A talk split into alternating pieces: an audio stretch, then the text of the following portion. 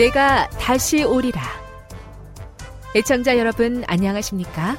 여기는 AWR 희망의 소리 한국어 방송입니다.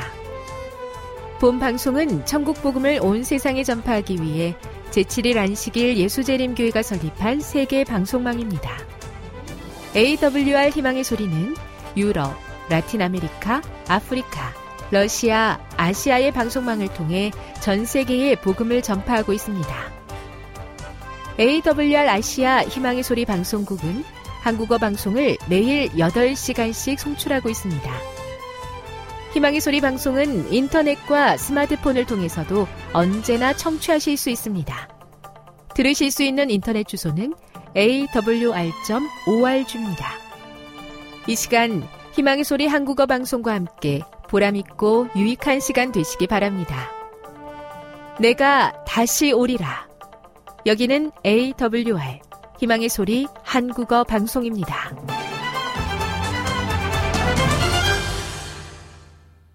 주파수 안내입니다.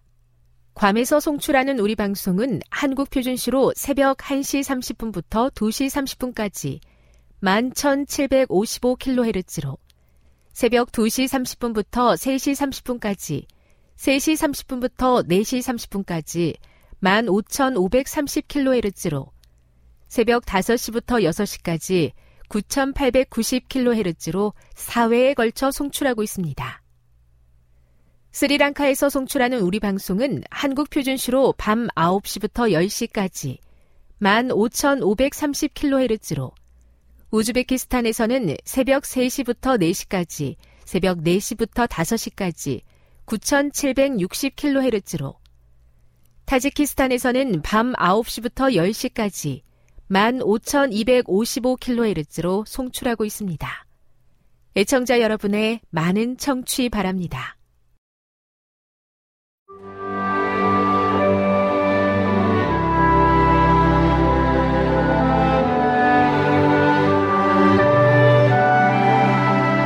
읽어주는 교과 제8과 의로운 삶을 위한 지혜 2월 24일 안식일의 일몰 시간은 오후 6시 19분입니다. 기억절입니다. 우리에게 우리날 계수함을 가르치사 지혜로운 마음을 얻게 하소서. 시편 90편 12절. 하나님의 은혜는 죄를 용서해 주고 이제 믿음으로 살아가는 회개한 죄인에게 새 마음을 창조하는 것을 살펴보았다. 또 하나님의 말씀은 의로운 삶을 위한 지침을 제공한다. 하나님의 율법을 지키는 것은 결코 율법주의적인 규칙 준수가 아니라 하나님과 친밀한 관계 속에서 축복이 가득한 삶을 누리는 것이다. 그러나 의인의 삶에도 유혹이 없는 것은 아니다. 때때로 의인은 죄의 교활한 속성에 유혹을 받고 심지어 그 유혹에 넘어갈 수도 있다. 하나님께서는 당신의 자녀들의 신실함이 분명하게 드러나도록 시험의 시간을 허락하신다. 하나님의 자녀가 하나님의 교훈과 훈계에 귀를 기울이면 그들의 믿음은 정결해지고 주님에 대한 신뢰가 더욱 강해질 것이다. 의로운 삶을 위한 지혜는 유혹과 도전 속에서 하나님과 함께하는 삶의 역동성을 통해 얻어진다. 따라서 하나님께 우리의 나를 계수하는 지혜의 마음을 얻게 해달라는 기도는 주님께 신실한 삶을 살겠다는 변함없는 헌신을 다짐하는 기도이다. 학습 목표입니다. 깨닫기. 하나님의 말씀을 듣고 그분과 친밀하게 동행하는 것이 지혜이며 행복이다. 느끼기. 하나님의 말씀을 지키고 그 율법을 따르는 것이 사람의 복인 것을 느낀다. 행하기. 유한한 사람에게 주신 말씀과 무한한 사랑을 경험하는 감사와 찬양이 가득한 삶을 산다. 다음의 내용을 안교 소그룹 시간에 함께 토의해 보십시오. 1. 그대에게 중요한 가장 큰 지혜는 무엇이며 그것을 어떻게 배우게 되었습니까? 2. 하나님의 율법과 말씀을 마음에 간직할 때 어떤 유익들을 얻게 됩니까? 3. 시편이 말하는 특별히 시간과 관련된 지혜로운 삶이란 어떤 삶을 의미합니까? 4. 하나님은 우리를 시험하십니까? 그분이 단련하시는 목적은 무엇입니까? 5. 유혹은 어떤 점진적인 특성을 가지고 있습니까? 그것을 이기는 방법은 무엇입니까? 6. 의인에게는 어떤 복이 약속되어 있습니까? 그것은 무엇을 통해 이루어집니까? 7. 하나님이 주시는 지혜가 우리에게 주는 행복은 무엇이며 어떻게 묘사되어 있습니까? 결론입니다. 하나님의 말씀은 의로운 삶을 살기 위한 지침을 제공하며 우리를 시험에서 보호하고 지혜를 주어 자유와 평화 속에 살게 한다. 율법을 지키는 것은 이런 복들을 누리는 것이며 주님과 살아있는 관계 속에서 그 말씀에 순종하는 것이다. 우리가 실패할 때도 그분은 은혜 주시며 시험에서 승리하도록 도우신다. 이런 하나님과의 관계 속에서 힘을 얻고 요한한 우리를 도우시는 그분을 찬양하는 것이 사람의 지혜이며 행복이다.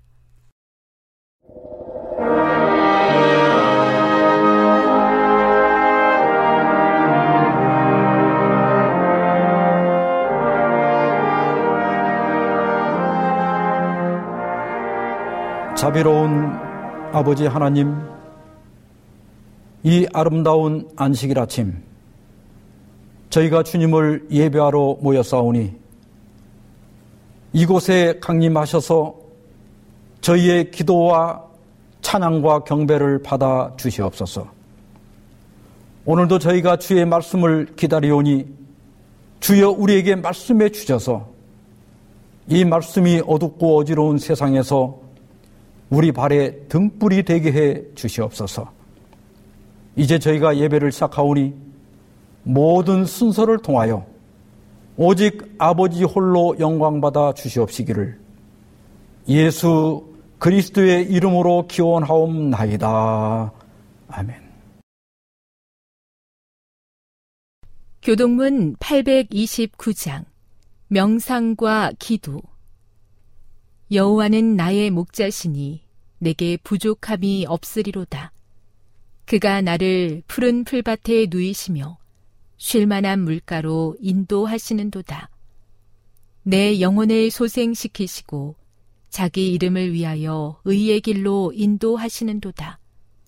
내가 사망의 음침한 골짜기로 다닐지라도 해를 두려워하지 않을 것은 주께서 나와 함께 하심이라.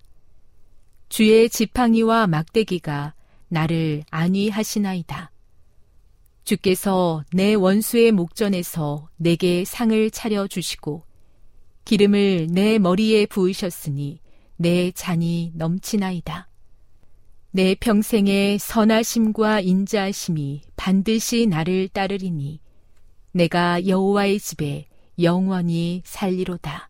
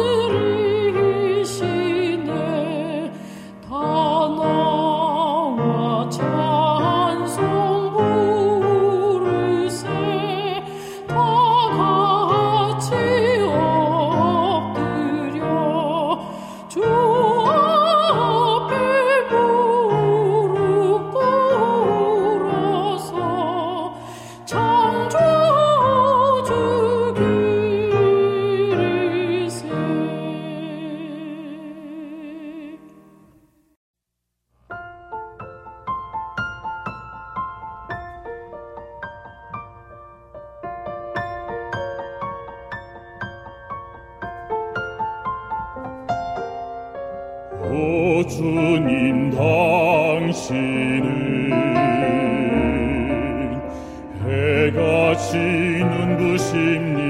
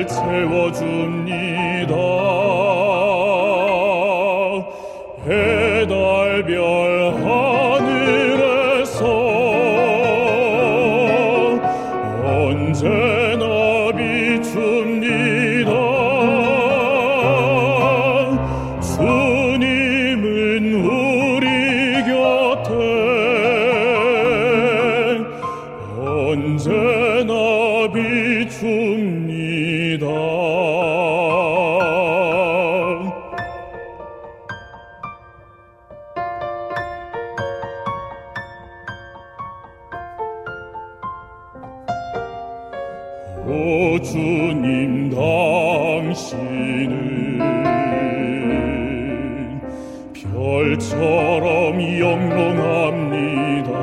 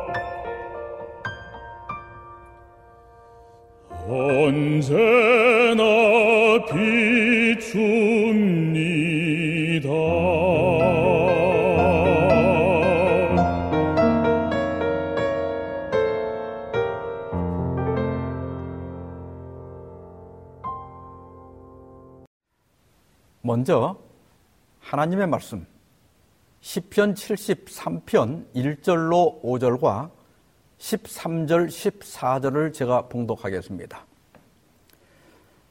하나님이 참으로 이스라엘 중 마음이 정결한 자에게 선을 행하시나 나는 거의 넘어질 뻔하였고 나의 걸음이 미끄러질 뻔하였으니 이는 내가 악인의 형통함을 보고 오만한 자를 질투하였음이로다.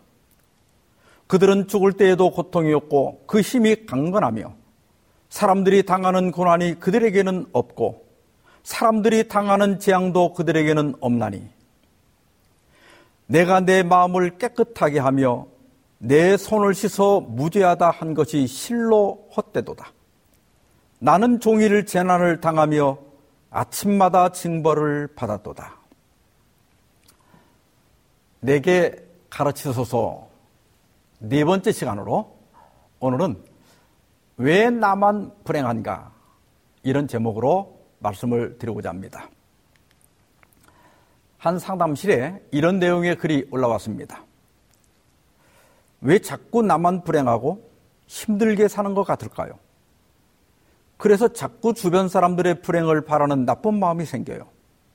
왜 이렇게 아파도 나만 아프고 주변 사람 다 건강하고 불행한 일, 슬픈 일도 나한테만 생기고 주변 사람들은 다 행복해 보이고 가깝게는 형제지간만 봐도 저만 이래요.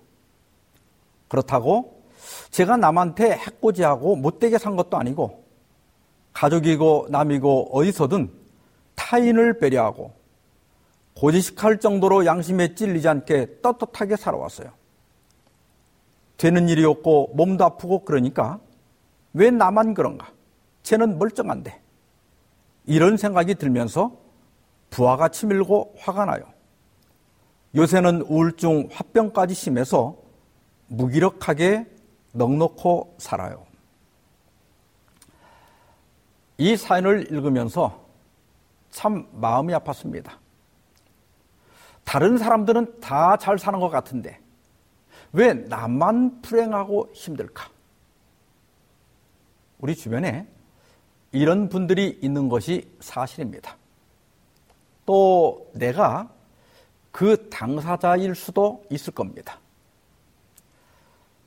여러분들이 댓글을 달았는데 그 중에 한 분이 이런 댓글을 달았습니다. 사람이 운명이다. 이 책 추천드려요. 행실이 선한 자에게는 반드시 남은 경사가 있다. 여기 한자는 적선치가 필류 여경인데 명심보감에 있는 말입니다. 선을 쌓은 집에는 반드시 남는 경사가 있다 이런 뜻입니다. 그러자 내담자가 이렇게 댓글을 달았습니다. 댓글들 좋은 말씀들 많으시고 저보다 힘든 분들도 계시고 그러네요. 책에 있는 좋은 글귀 써주신 거 고맙지만 행실이 선한 자에게는 남은 경사가 있다. 이런 말 안 믿어요. 주변에 이기적이고 못됐는데 잘 사는 사람 많이 봐서요. 착하게 사는 건 행복과 관계 없는 것 같아요. 아마 이분은 나름대로 선하게 살아오신 것 같습니다.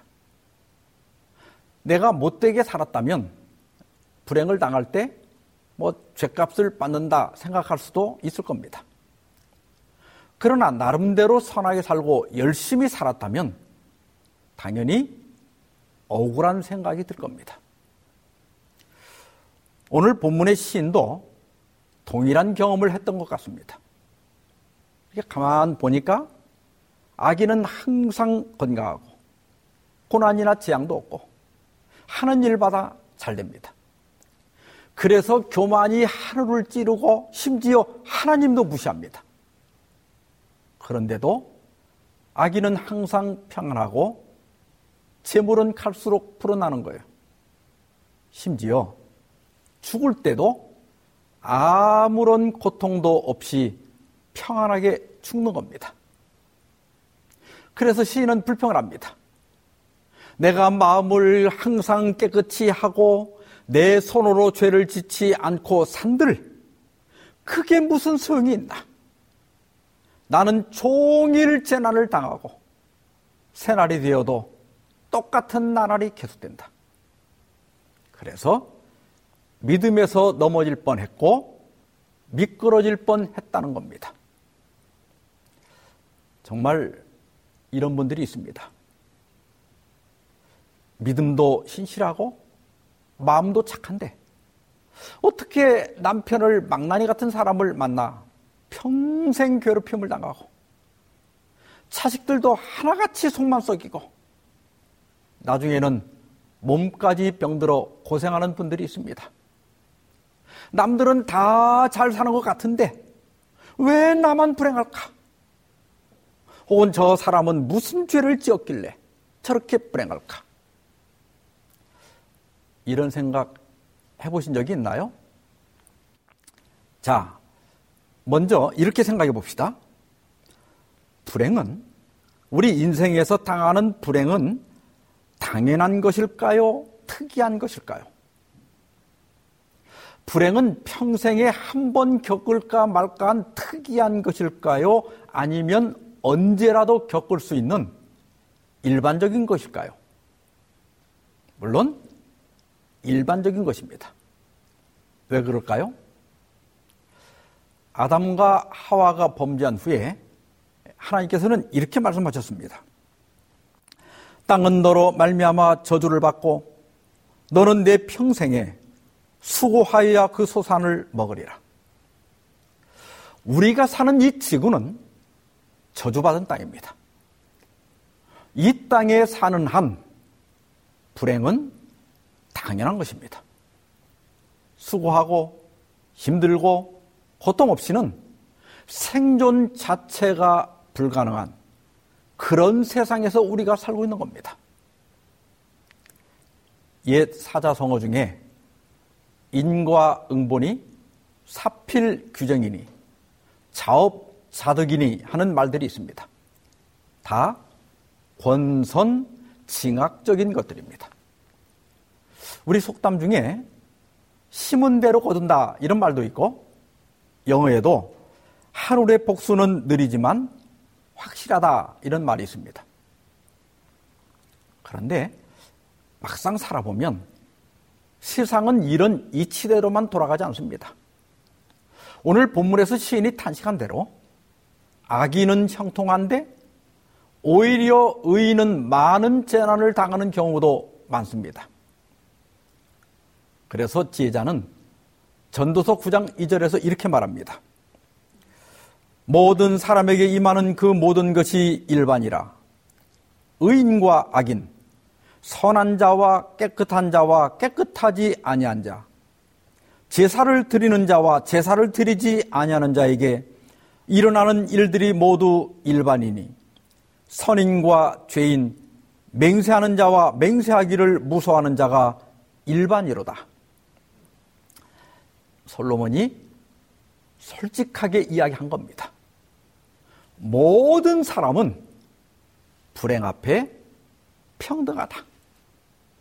이것이 우리 현실입니다. 우리 모두가 권선징악을 바라지만 반대로 되는 경우도 많습니다. 그래서 왜 나만 불행한가 이렇게 생각하지 말고 다음과 같이 생각해야 됩니다. 외로운 것이 정상이다. 불안한 것이 정상이다. 늘 바쁜 것이 정상이다.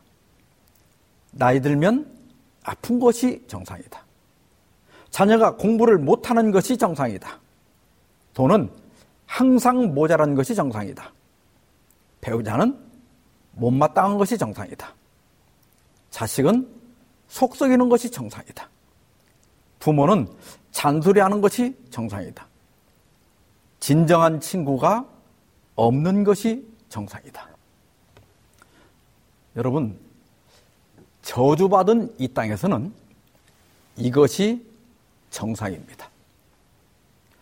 우리 인류에게 불행은 변수가 아니라 상수입니다. 우리가 괴로워하는 것은 불행이 없기를 바라기 때문입니다.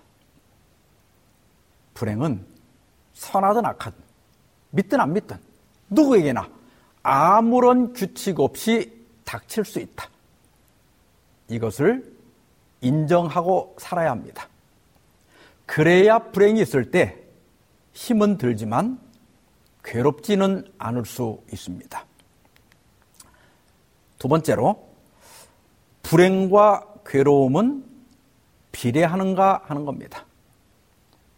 여러분 어떻습니까? 부자는 반드시 행복하고 가난한 사람은 반드시 괴로워하던가요?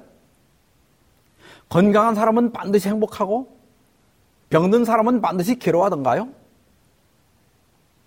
그렇지 않은 경우도 많습니다.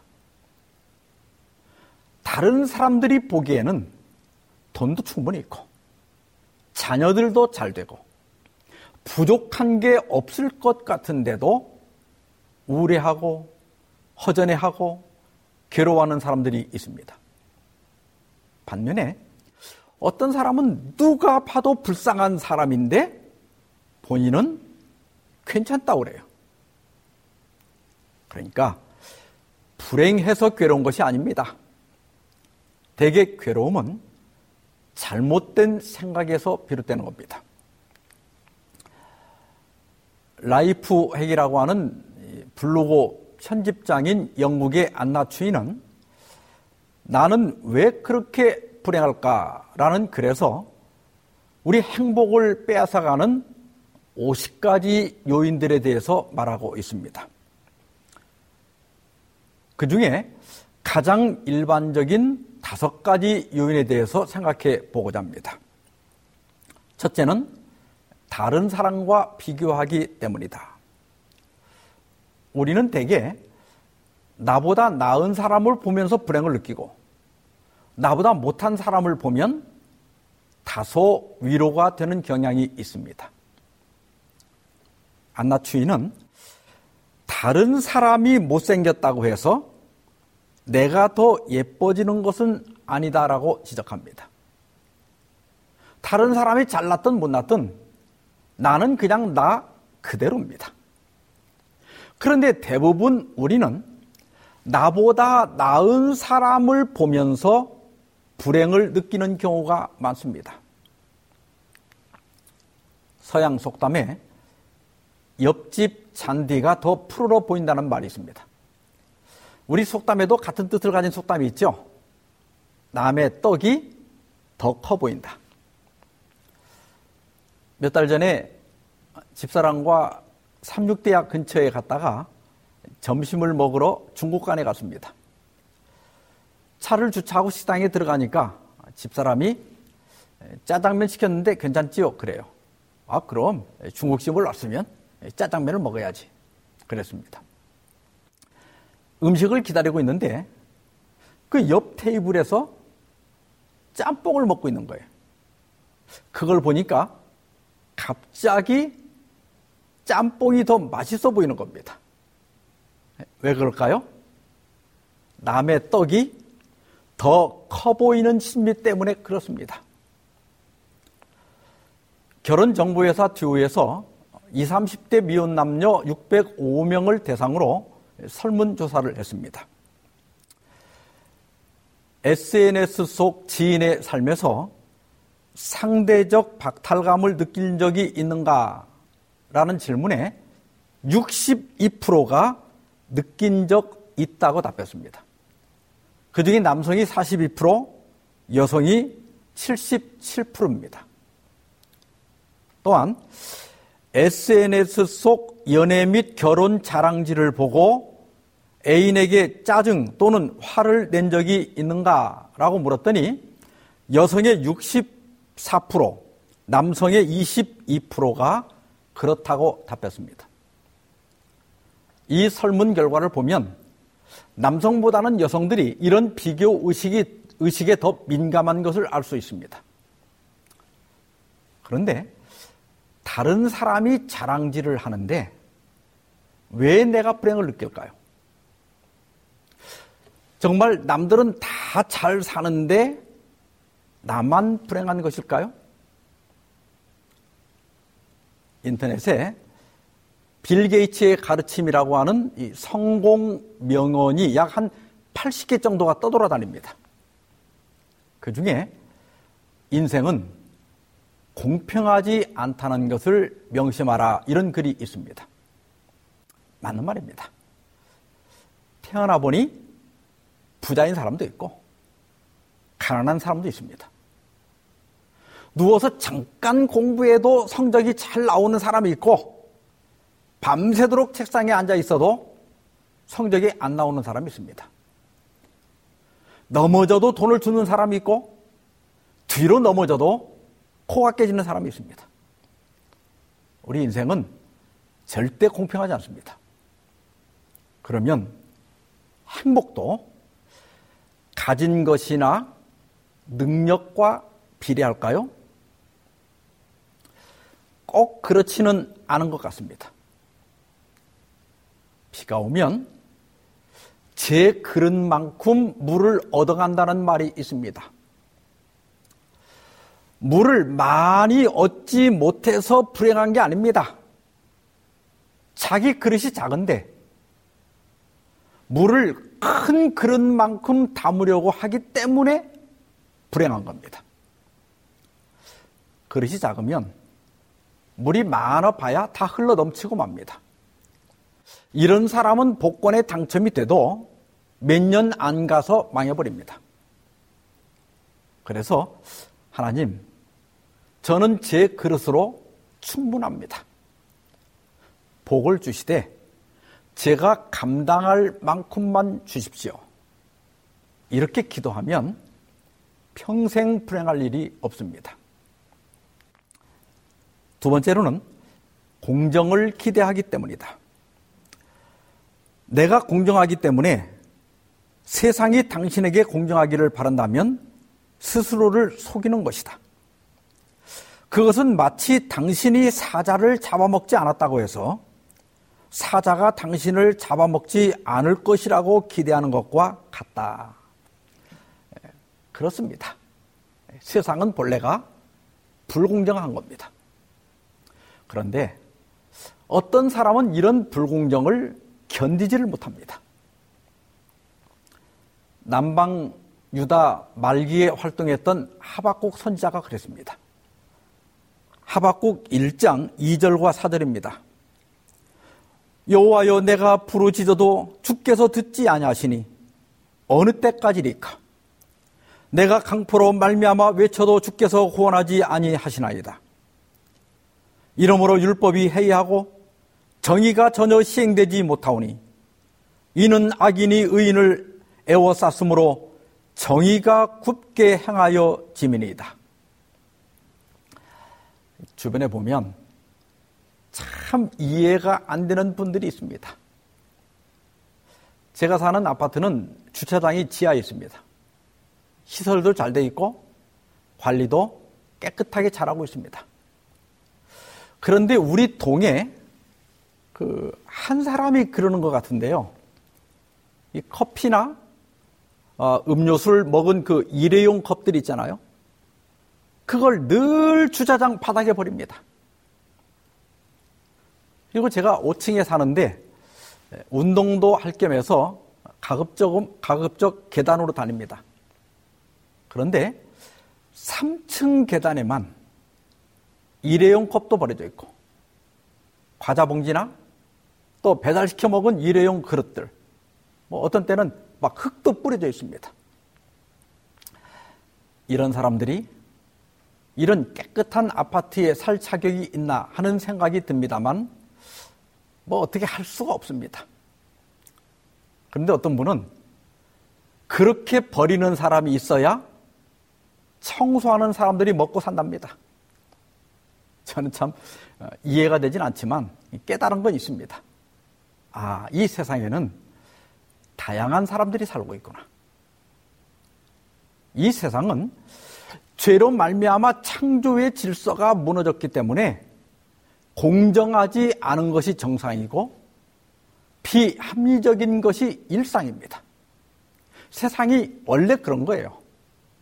아무리 과학이 발달하고 문명화되어도 세상은 절대 공정해지거나 합리적으로 되지 않을 겁니다. 공정이나 공평은 하늘에 가서야 가능해질 거예요. 이 세상은 악인이 설치는 것이 정상이고 공평하거나 공정하지 않은 것이 정상입니다. 이렇게 생각하시고 이런 현실을 평정된 마음으로 받아들이시기 바랍니다. 그래야 평안하게 살 수 있습니다. 세 번째는 인정받으려 하기 때문이다. 다른 사람에게 인정받으려 하지 말고 내가 나 자신을 사랑하는 법을 배우세요. 인간의 가장 원초적이고 기본적인 욕구가 식욕입니다. 뭐 일단 먹어야 사니까요. 식욕은 인간의 생존에 반드시 필요한 생리적 욕구입니다. 그런데 사람은 밥만 먹고는 살 수가 없는 존재입니다. 사람은 생리적으로는 빵이 필수적이지만 심리적으로는 인정이 절실한 존재입니다. 아이들이 엄마 말을 듣는 것도 또 공부를 잘 하려고 하는 것도 좋은 직업을 갖고 성공을 하려고 하는 것도 그 이면에는 인정 욕구가 있기 때문입니다. 그런데요, 이런 인정 욕구가 소셜 미디어 마케팅에 사용되고 있다는 것을 아십니까? 예전에는 식당에서 음식이 나오면 그냥 기도하고 바로 먹었습니다. 근데 요즘은 절대 그렇게 하면 안 됩니다. 반드시 사진을 찍어야 됩니다. 그거 뭐하러 찍겠습니까? 대부분 소셜 미디어에 올리거나 누구에게 보여주려고 찍습니다. 근데 우리가 왜 이런 일들을 할까요? 지난 1971년에 마이클 자일러라고 하는 행동 심리학자가 비둘기를 가지고 간헐적 긍정 강화에 관한 유명한 실험을 했습니다. 벽에 버튼을 달아놓고 비둘기가 그 버튼을 쪼을 때마다 먹이가 나오게 했습니다. 비둘기는 열심히 버튼을 쪼았고 배가 부르자 더 이상 버튼을 쪼지 않았습니다. 다음에는 실험 방식을 바꿔서 버튼을 쪼으면 어떤 때는 먹이가 나오고 어떤 때는 나오지 않게 했습니다. 그러자 비둘기는 배고픔과 상관없이 버튼을 쪼아대기 시작했습니다. 이것을 간헐적 긍정 강화라고 합니다. 비둘기는 50에서 70% 정도만 먹이가 나올 때 가장 열심히 단추를 쪼아냈습니다. 보상이 주어지면 비둘기 내에서 도파민이 분비되는데 예측이 가능할 때보다 불가능할 때 도파민이 훨씬 더 많이 분비되었습니다. 이 원리를 이용한 것이 도박입니다. 도박사들은 언제 터질지 모르는 그 한 방을 위해서 도박에 빠져드는 겁니다. 행동 중독을 일으키는 두 가지 힘이 있다고 합니다. 그것은 간헐적 긍정 강화와 사회적 승인 욕구입니다. 이 두 가지 힘에 의해서 게임 중독이나 노름 중독, 그리고 SNS 중독에 빠지게 되는 것입니다. 자일러의 실험이 실험 37년 후에 페이스북 개발팀 소속이었던 브렛 테일러라고 하는 사람이 인간을 대상으로 비슷한 피드백 실험을 했습니다. 사진이나 글을 올리면 이번에는 모의 대신에 좋아요라고 하는 버튼을 주었습니다. 이 버튼은 페이스북 사용자들의 심리에 엄청난 변화를 일으켰습니다. 친구들의 일상을 엿보기 위해 시작된 행위가 이제는 쌍방향 소통으로 변했습니다. 그리고 자일러의 비둘기 실험과 동일한 결과가 나타났습니다. 내가 오늘 점심 사진을 페이스북이나 인스타그램에 올렸다면 일종의 도박을 하는 겁니다. 사진이라고 하는 판돈을 투입하고 좋아요나 하트라는 보상을 받게 되면 돈을 딴 것처럼 즐거움을 느끼게 됩니다. 그러나 좋아요가 적으면 마치 돈을 잃은 것처럼 기분이 나빠집니다. 또한 온라인에 친구가 별로 없거나 좋은 평가를 못 받는다는 뜻으로 해석되기도 합니다. 현재는 유튜브나 인스타그램 등 대부분의 소셜 미디어들이 이 기능을 도입하고 있습니다. 이것은 다른 사람의 인정을 받고 싶어 하는 욕구를 이용한 겁니다. 그래서 좋아요에 목숨을 거는 분들이 있어요. 근데 여러분, 잘 생각해 보십시오. 다른 사람의 인정이 뭐가 필요합니까? 누가 봐주는 게 뭐가 그렇게 중요합니까? 저 산 속에 피는 꽃이 누가 봐줘서 핍니까? 물론 봐주면 좋지만 봐주는 사람이 없어도 홀로 피어 즐기다 지는 겁니다. 다른 사람의 칭찬이나 인정에 길들여지는 것은 결코 좋은 일이 아닙니다. 교육 117페이지입니다. 재능이 극도로 숭배되고 지위가 지나치게 선망의 대상이 되어가고 있다. 세상에는 지도자로 인정받지 못하면 아무 일도 하지 않고 칭찬을 받지 않으면 일에 흥미를 느끼지 못하는 사람들이 너무 많다. 우리는 자신이 가진 재능과 기회를 신실하게 그리고 최대한 활용하고 하늘이 우리에게 부여한 운명, 라타면 몫입니다. 몫에 만족하는 것을 배워야 한다. 우리 모두가 다 달란트가 다르고 또 기회가 다릅니다. 그냥 최선을 다했으면 된 겁니다. 내가 할 수 있는데 안 했다면 부끄러워해야죠. 그러나 최선을 다했다면 다른 사람이 인정을 하든 말든 신경 쓸 것이 없습니다. 하늘이 우리에게 부여한 운명 혹은 몫에 만족하는 것을 배워야 한다. 키가 크면 큰 대로, 작으면 작은 대로 살면 되는 거예요. 다른 사람을 부러워하거나 다른 사람의 인정을 받으려고 애쓸 필요가 전혀 없습니다. 그래서 다른 사람에게 인정받으려 하지 말고 내가 나를 인정하는 연습을 해야 됩니다. 자기 자신에게 너는 열심히 했어. 최선을 다한 거야. 잘했어. 이렇게 말해 주시기 바랍니다. 그러면 불행해지지 않습니다. 네 번째는 과거에 갇혀있기 때문이다. 안나 주인은 이미 읽은 페이지에 머물러 있으면 인생의 다음 페이지로 넘어갈 수 없다고 하였습니다.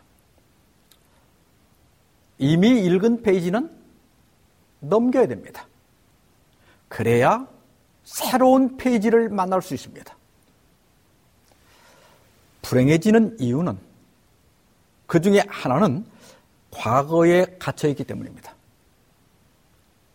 성장 배경, 상처, 실패, 모함, 이별, 그리고 때늦은 후회 때문에 오늘을 망치는 분들이 있습니다. 이건 현명하지 못한 겁니다. 타우크로스라고 하는 분이 과거에서 벗어나기라고 하는 글에서 이렇게 말했습니다. 괴로웠던 기억에 시달리는 것은 그것이 다시 일어나지 않을까 하는 두려움 때문이고 실수가 떠올라 마음을 심란하게 하는 것은 예전에 손상된 에고의 자존심 때문이며 사랑의 추억에서 헤어나지 못하는 것은 여전히 그 감정을 즐기려는 욕망 때문이고 과거 영광에 매달리는 것은 지금은 사라진 명예에 대한 아쉬움 때문이다. 예리한 지적이라고 생각합니다. 그런데 다 지나간 겁니다. 여러분, 과거는 참고 자료에 불과한 겁니다. 과거의 일로 오늘을 불행하게 하는 것은 바보짓을 하는 겁니다. 응답하라 1988이라고 하는 그 드라마의 OST 곡으로 많은 사랑을 받았던 걱정 말아요 그대라고 하는 노래가 있습니다. 읽어보겠습니다. 그대여 아무 걱정하지 말아요. 우리 함께 노래합시다. 그대 아픈 기억들 모두 그대여 그대 가슴에 깊이 묻어버리고 지나간 것은 지나간 대로 그런 의미가 있죠. 떠난 이야기에 노래하세요. 후회 없이 사랑했노라 말해요. 그대는 너무 힘든 일이 많았죠. 새로움을 잃어버렸죠. 그대 슬픈 얘기들 모두 그대요. 그대 탓으로 훌훌 털어버리고 지나간 것은 지나간 대로 그런 의미가 있죠. 우리 다 함께 노래합시다. 후회 없이 꿈을 꾸었다 말해요.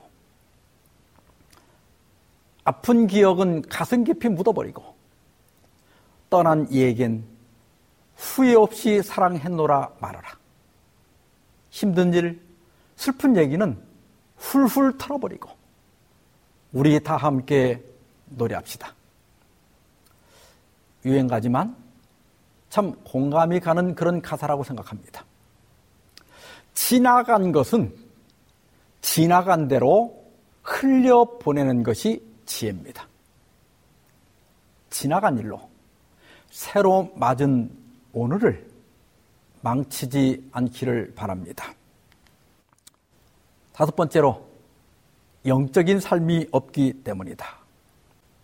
긍정 심리학자인 카슨 맥길리는 이렇게 말했습니다. 오늘날 세상에는 수많은 종교와 영적 신념이 살아 숨쉬고 있지만 과학에 따르면 영성은 보편적인 경향이며 행복, 건강, 관계에 강력한 긍정적인 영향을 미친다고 한다. 우리 인간이 동물과 근본적으로 다른 것은 신앙심이 있다는 겁니다. 그래서 우리는 신앙을 통해서만 과거의 상처를 치료하고 오늘을 만족하며 미래에 대한 소망을 가질 수 있습니다. 우리가 신앙을 가지고 있다는 것은 참 다행입니다. 그런데 신앙을 하는데도 만족이 없다면 그 이유가 무엇일까요? 위스콘신 메디슨 대학교의 임채윤 교수와 하버드 대학의 로버트 패트남 교수는 종교, 소셜 네트워크, 삶의 만족도라는 연구에서 삶의 만족도를 높이는 종교의 핵심 요소들이 밝혀졌다고 말했습니다.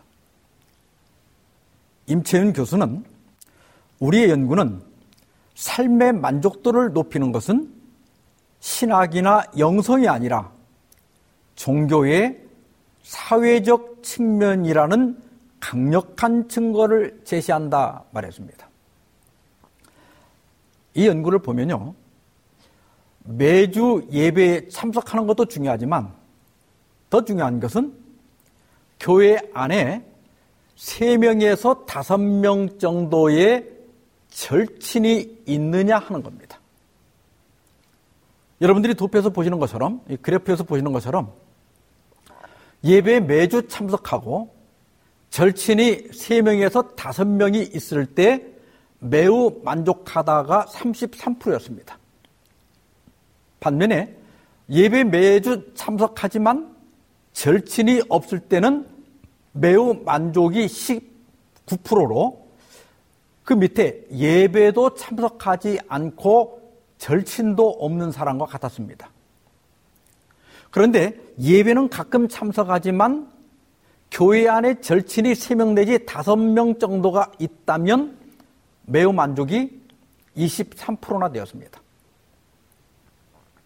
이것은 우리가 우리의 삶에 만족하고 더 행복해지려면 절친한 친구가 있어야 한다는 것을 말해주고 있습니다. 참된 영성은 하나님과 수직적으로 맺은 이 관계가 동료 인간들과의 수평적인 관계로 확대되는 것입니다. 그래서 교회에서는 다투지 않는 것이 중요합니다. 원수를 사랑하지는 못할 망정 멀쩡한 사람을 원수로 만들지는 말아야 됩니다. 우리가 올바른 신앙생활을 할 때 불행해지지 않을 수 있다는 사실을 기억하시기 바랍니다. 마지막으로 아직도 왜 나만 불행한가? 이런 의문을 가진 분들에게 주님 손잡고 일어나세요. 이 찬미 가사를 읽어드리면서 제 말씀을 마치겠습니다. 왜 나만 겪는 고난이냐고 불평하지 마세요. 고난의 뒤편에 있는 주님이 주신 축복 미리 보면서 감사하세요. 너무 견디기 힘든 지금 이 순간에도 주님이 일하고 계시잖아요. 남들은 지쳐 앉아 있을지라도 당신만은 일어서세요. 힘을 내세요. 힘을 내세요. 주님이 손잡고 계시잖아요. 주님이 나와 함께함을 믿는다면 어떤 역경도 이길 수 있잖아요. 기도합시다. 자비로운 하나님 아버지, 왜 나만 불행한지, 슬퍼하며 힘들어하는 영혼들을 위해 기도합니다. 가난하고 병들고 불행한 사람들에게 주의 은혜와 자비를 베풀어 주시옵소서. 가난한 영혼들을 돌아보시고 그들에게 기회의 문을 열어 주시옵소서. 질병과 싸우고 있는 영혼들을 치유의 손을 내미사 몸과 마음을 회복시켜 주시옵소서. 슬픔과 불행을 기쁨과 희망으로 바꾸어 주시고 그들이 혼자가 아님을 기억하게 해 주시옵소서. 또한 주님의 자녀인 우리 모두 주변에 도움이 필요한 사람들을 동정하고 돌아볼 수 있게 해 주시옵소서. 우리의 힘과 희망과 사랑의 근원이 되신 예수 그리스도의 이름으로 기도하옵나이다. 아멘.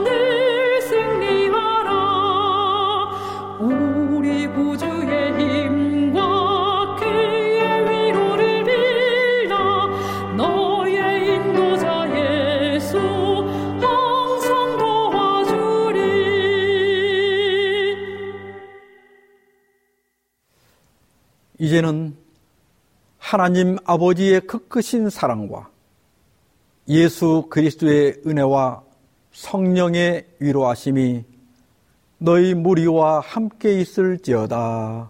아멘.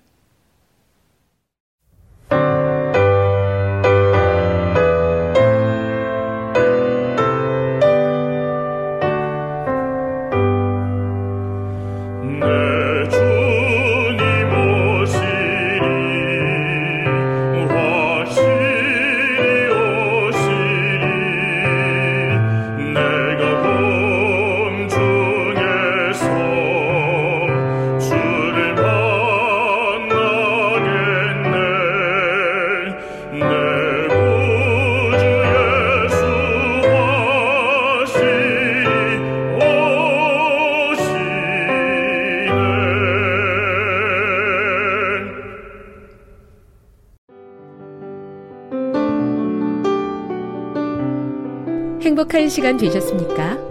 지금까지 여러분께서는 AWR 희망의 소리 한국어 방송을 청취하셨습니다.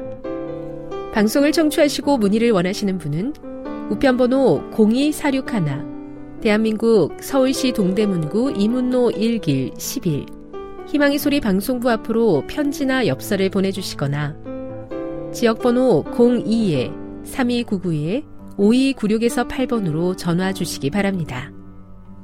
지금까지 함께 해주신 애청자 여러분들께 감사드립니다. 애청자 여러분, 다음 이 시간까지 하나님 안에서 늘 평안하십시오. 감사합니다. 내가 다시 오리라. 여기는 AWR, 희망의 소리 한국어 방송입니다.